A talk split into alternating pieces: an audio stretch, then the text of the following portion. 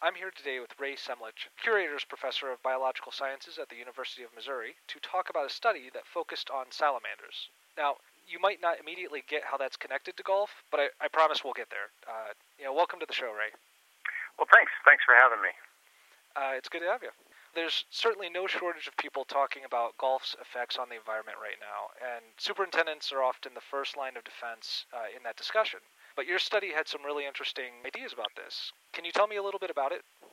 We uh, went into this study after studying natural forested ecosystems in the southern Appalachians for five or six years, and we certainly noticed the presence of golf courses in these montane areas. And so, one of the questions we had was whether golf courses might be affecting the forest ecosystem, the stream ecosystems, and more particularly, the salamanders that inhabit those ecosystems. And most people might not know that salamanders uh, in the southern Appalachian are a dominant fauna in that area at the highest diversity of any organisms in, in that area. They're, they're incredibly rich. They provide potentially a really important function in those ecosystems. And, and so we went into the study looking for effects of golf courses. And up to this point, golf courses had gotten, of course, a lot of negative press historically but the literature was suggesting that golf courses have changed quite a bit, especially in the last five or ten years. And so we, we went into this a little bit skeptical, but we wanted to ask the question whether golf courses would still be good places for salamanders to, to live. What is it about the salamander that makes it a good litmus test for environmental health? Well, as I said, they're incredibly uh, species rich in this area. They comprise a huge amount of biomass, which makes them an important component of those systems. But also, they're they have a what's called a complex life cycle. So they have a larval aquatic stage which lives in the aquatic environment. So they're subjected to any environmental influences in the water, but then they metamorphose and they come out onto land, and they're also subjected to terrestrial perturbation. And so, by virtue of that complex life cycle, they have sort of double effects in both environments. They have often been used as bioindicators throughout the world. They're very sensitive to perturbation. They're very sensitive to changes in environmental conditions. They have very sensitive uh, skin. It's very permeable to uh, chemicals and chemical runoff. And, and so overall, I mean, I, I don't think anyone would argue, biologists wouldn't argue, that they are in fact a really good bioindicator. If these salamanders could talk, what would they say about the health of the golf course then? Well, our, our study shows that comparing stream salamanders in streams uh, above fairways, on fairways, and below fairways, we show a, a reduction in abundance and diversity on the fairways, that is, the streams on the fairways.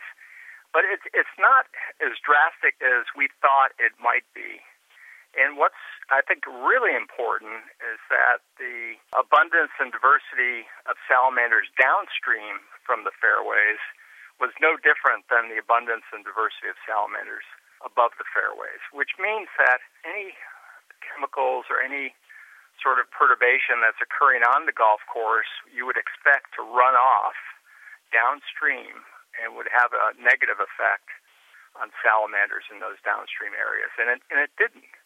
So, so one thing it suggests is that there's potentially not as much chemical runoff, at least not at the levels that are affecting salamanders, hmm. there might be some explanations of why that might be the case, but, but they are a very sensitive group of organisms in general. It suggests that it's not as has been reported, and that's usually the first thing the public thinks of when they think of golf courses is the chemical use and the chemical runoff. And so our study pretty much uh, shows that there isn't much effect at all.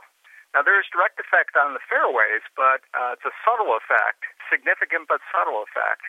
And that's probably due to management of the terrestrial areas adjacent to the streams. And so, of course, on a golf course, you can't have huge trees along the streams on the fairways because you obviously have to play through those areas. And so, those areas have been manicured and managed uh, in such a way to reduce the natural vegetation in those areas. And consequently, we see a reduction in the salamanders in those areas.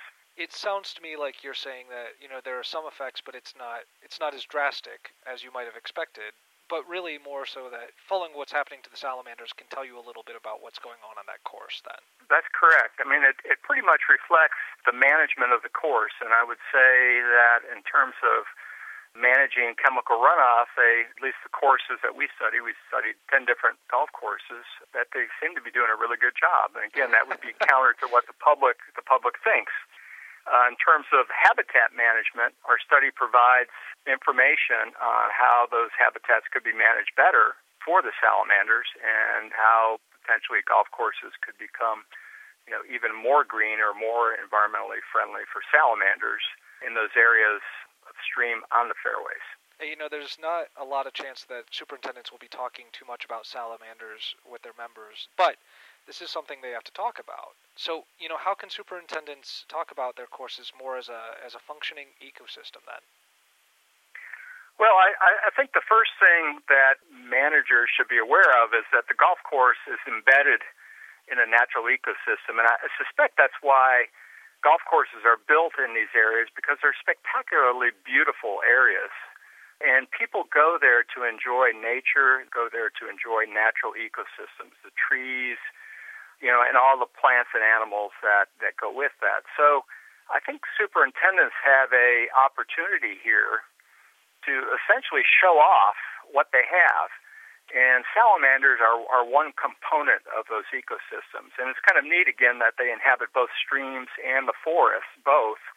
And so they can talk about salamanders, and especially in that area, there's a rich history as well as a rich biology of salamanders in the southern Appalachians, and it, it's, it's a showcase.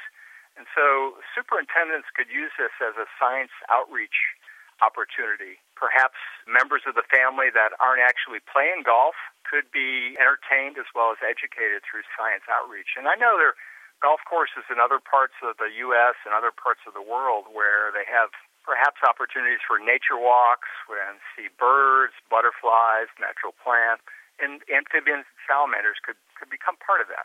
Golf courses are part of a land use that revolves around recreation, and people require recreation, and they require areas to do recreation. And it turns out golf courses and golfing are actually probably a pretty good recreation for humans. And so, uh, as a biologist, as an ecologist, I think it's part of our job is trying to balance the human human needs of recreation with protection of biodiversity.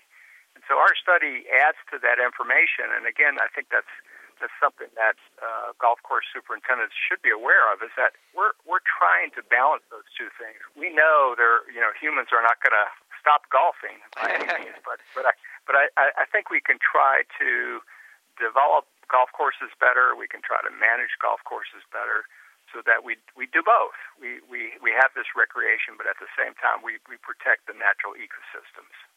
Yeah, absolutely. And it, it's important that we get that goal out there, that people know that superintendents are trying to reach that balance. Yes, yes, absolutely. All right. Well, if you want to read more about this study, you know, be sure to check out the Real Science Department in this month's issue of GCI. Thanks so much for being on the show, Ray. Thank you very much, Kyle. Appreciate it.